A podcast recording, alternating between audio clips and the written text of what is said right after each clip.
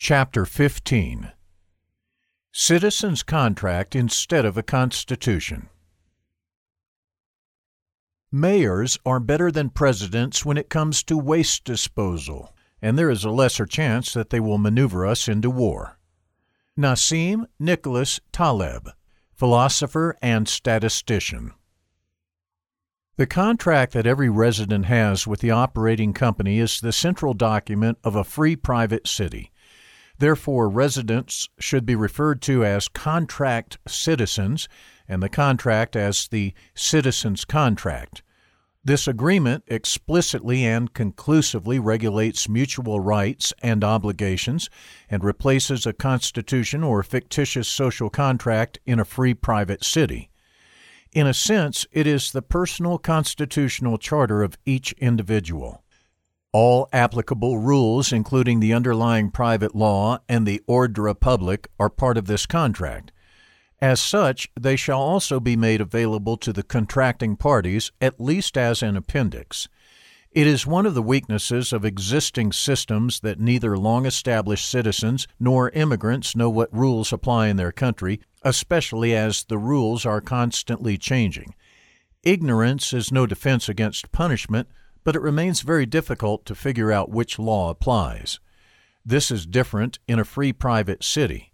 It is also necessary because the citizen's contract is a purely private contract Therefore, all parts of the contract must be well defined. Basic questions. First of all, the question arises as to who is a contracting party at all. On the side of the free private city, this is the operating company or the city it operates as an entity. On the side of the residents, these can be individuals, families, or companies. The normal case is the citizen's contract between the operating company and an adult individual. A contract with families is possible, but requires a mechanism in the event of divorce or family breakdown.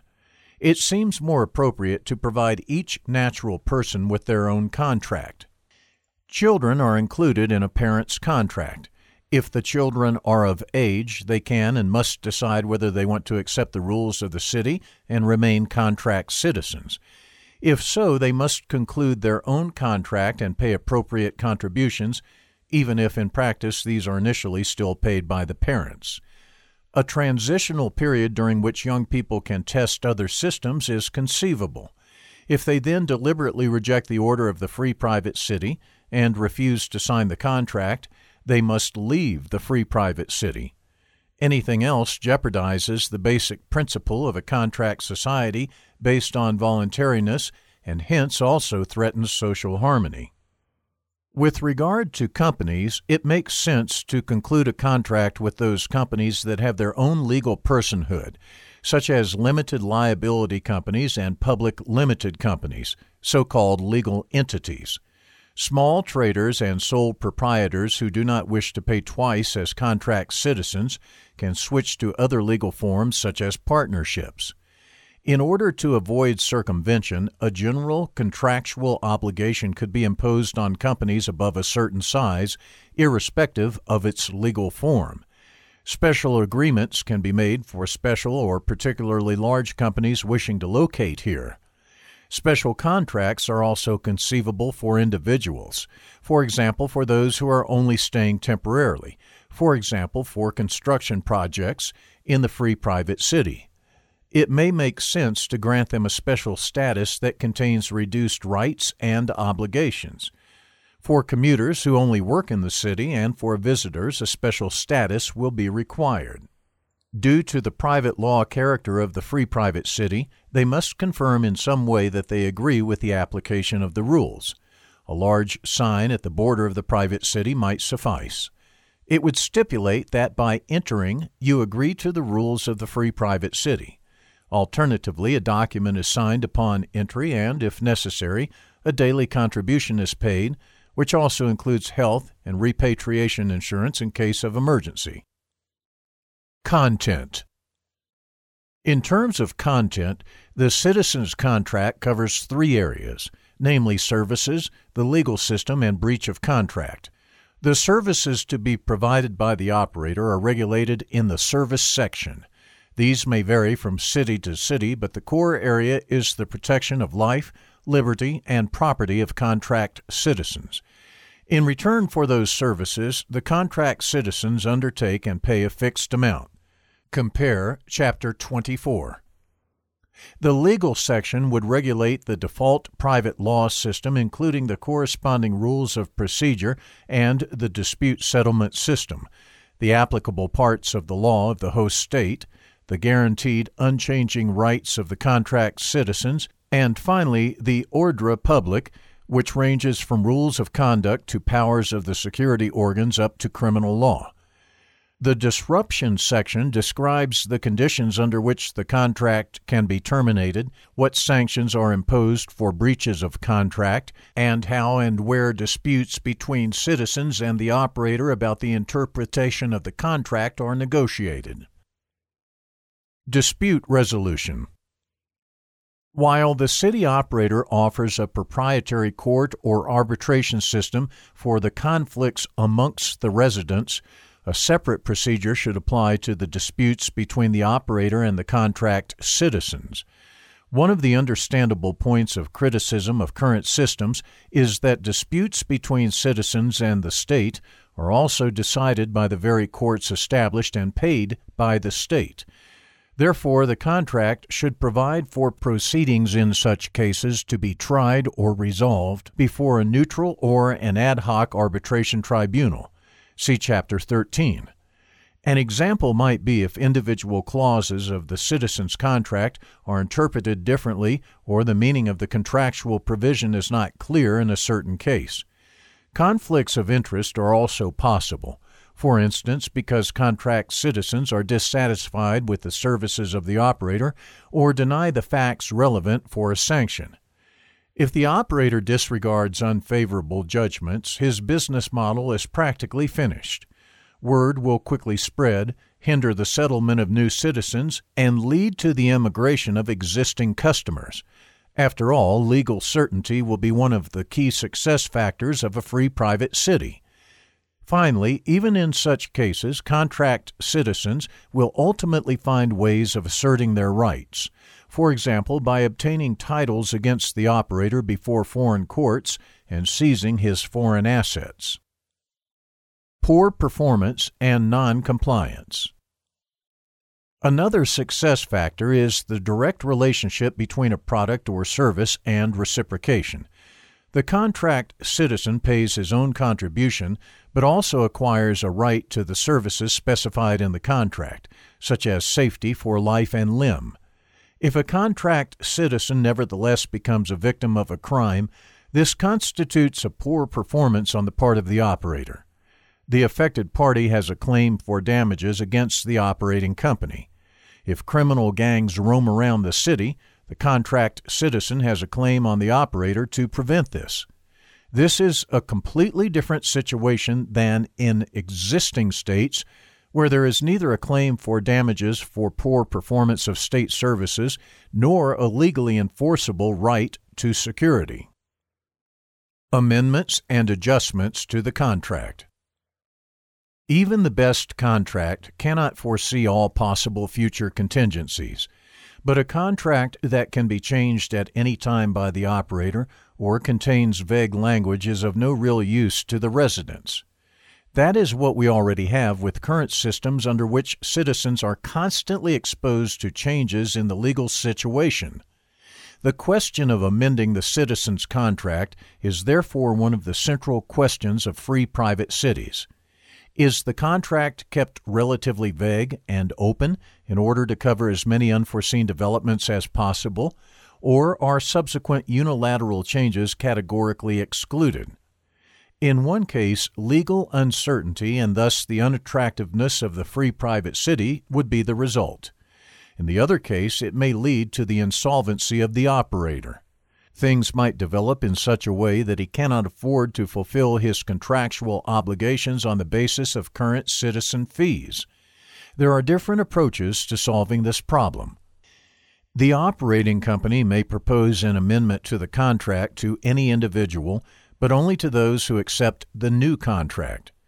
This is probably unproblematic in cases that benefit the contract citizen, such as reduction in contributions or an extension of services. However, if the position of the contracting citizen is worsened, many will reject any revision to the contract. However, the operator can always offer a new contract of his choice to newcomers. This procedure results in many different contract versions existing after a certain period of time. Another possibility is to completely exclude certain contractual elements from changes, such as civil rights, the whole section about breach of contract, or the annual cost of citizenship. Other less critical areas, however, may be left to the discretion of the operator, for example, the definition and amendment of traffic regulations. Finally, a general clause for exceptional cases such as war or natural disasters can be included in the contract, making it subject to possible revision. Since such clauses always need to be interpreted, this does, of course, mean a certain amount of legal uncertainty even if the respective interpretation is subject to judicial review. In newly established free private cities, a one time amendment of the contract can also be agreed after a startup period of three or five years. Particularly in the initial phase of private cities, some circumstances are likely to arise which were not foreseen when the contract was concluded and therefore require an amendment to the contract. As compensation for this legal uncertainty, early contract citizens could be promised reductions in contributions or other benefits. Finally, it is possible to make certain amendments to the contract subject to the approval of qualified majorities or to grant them the right of veto. Compare Chapter 11. However, such changes should be strictly limited. If this principle is abandoned and any contractual and rule changes are left to the collective decision making of the residents or the shareholders of the operating company, then sooner or later all the problems that characterize contemporary democracies will return. Then the political struggle to raise the standard of living by gaming the system begins anew. Instead of producing goods or services for which others will voluntarily pay something, a steadily growing part of the population will turn to those political forces that promise the human right to live at the expense of others by revising the contract. But there is another way. If the contract leads to disputes of interpretation due to missing or vaguely formulated clauses in certain areas, then courts can develop the contents of the contract further without changes to the written contract becoming necessary. However, over time, this means that the contracting parties will have to observe these judicial developments, but in principle, all legal systems based on case law, such as common law, function in this way. The development of contracts in such a mechanism takes place exclusively through binding court judgments and arbitration awards, not through new rules or amendments to contracts. It should also be possible for arbitration tribunals and courts to decide on new types of matters by recourse to the legal principles that have been in force for centuries and a balanced, reasonable reconciliation of interests. In many areas of life, interest based arrangements will go into force without the need to bring in the courts, as has happened in the credit card industry, for example, to regulate cases of fraud. Practice will show which model or combination of different approaches is successful. In any case, the operator only provides rules for safety and order, as well as a few other matters. All other areas are thus always accessible to a voluntary, tailor made solution by those affected. Secession Is there a right to secede for those who no longer wish to live under the order of the free private city? Basically, the desire for secession is a legitimate expression of self determination. In territorial states whose social orders have never really been approved by the affected, it is often the only way to install an alternative system without violence in the event of serious conflicts. In principle, there is nothing wrong with this in free private cities. The problems are more practical. If one allows property owners or even individuals located in the middle of the city to no longer be subject to the contractual regime of the free private city, then numerous freeloaders will use this to avoid the payment of the fee and bypass other contractual obligations while continuing to make use of the services of the free private city, namely security and infrastructure. However, any community that allows foreign systems to grow within it can no longer guarantee security and public order. This is especially true when criminals take advantage of this situation and use their extraterritorial properties as a base of operations. Contract citizens might also declare their exclusive allegiance to the order of the host state and, in the event of problems of all kinds, call on its security organs to intervene in the free city. Liechtenstein, whose constitution expressly permits secession, therefore restricts the right of secession to its municipalities, which decide on it internally by majority vote. This seems appropriate because the municipality, as the smallest administrative unit, can be defined geographically and can, to some extent, also protect life, liberty, and property on its own. If one transfers this idea to free private cities, one will have to limit the right of secession to separable plots of land or city districts located along the external border. Of course, residents of these areas who do not want to secede can then refer to the contract with the operator, which does not provide for majority decisions. Secession is therefore only feasible with respect for the rights of citizens of the contract if all inhabitants of a clearly defined subarea really agree to it. Then the next question arises with regard to the host state. It should pose no problem for the latter if the enclave simply wants to rejoin the host state. However, should secession strive to create a new community, a new treaty would have to be concluded with the host state, which reject this development and continue to regard the free private city as its only responsible partner. All this could lead to the right to secession being either excluded from the citizen's contract or limited to narrowly defined cases in practice. This seems manageable because the free private city is only a small area and the corresponding legal situation is known before the contract is concluded anyway. Termination Since residency in the free private city is voluntary, the citizen's contract must be terminable. Life insurance contracts can serve as an example here. These can be terminated by the customer at any time, but by the provider only for good cause, for example, because the contributions have not been paid. If the city operator could terminate the contract at any time, the contract citizens would lack legal certainty, and any investments made, for example in their own house, would be subject to considerable risk. On the other hand, it is important that the contract can be terminated if citizens commit serious infringements, such as criminal acts against their fellow citizens. It can become difficult for the operator to terminate contracts due to misconduct because these contract terminations can be judicially examined. In this way, even the removal of a convicted criminal can drag on for years on end. In order to avoid this, it could be stipulated from the outset in the contract that, in the event of an expulsion from the city, the judicial challenge in the event of success only entitles the former citizen to compensation for damages, but not the right to remain or return. Property should not be affected by termination of the contract. The absolute guarantee of private property includes the guarantee that it will remain inviolate even if the former citizen no longer has the right to reside in the city. He can dispose of his property at his discretion within the city's property rules and either sell, rent, or lease it. In this respect, the part of the contract that regulates the definition and the corresponding rights and obligations of an owner will continue to apply. It is also advisable to agree on a trial period for at least the first one to three years, during which the operator can terminate the contract without giving any further reasons.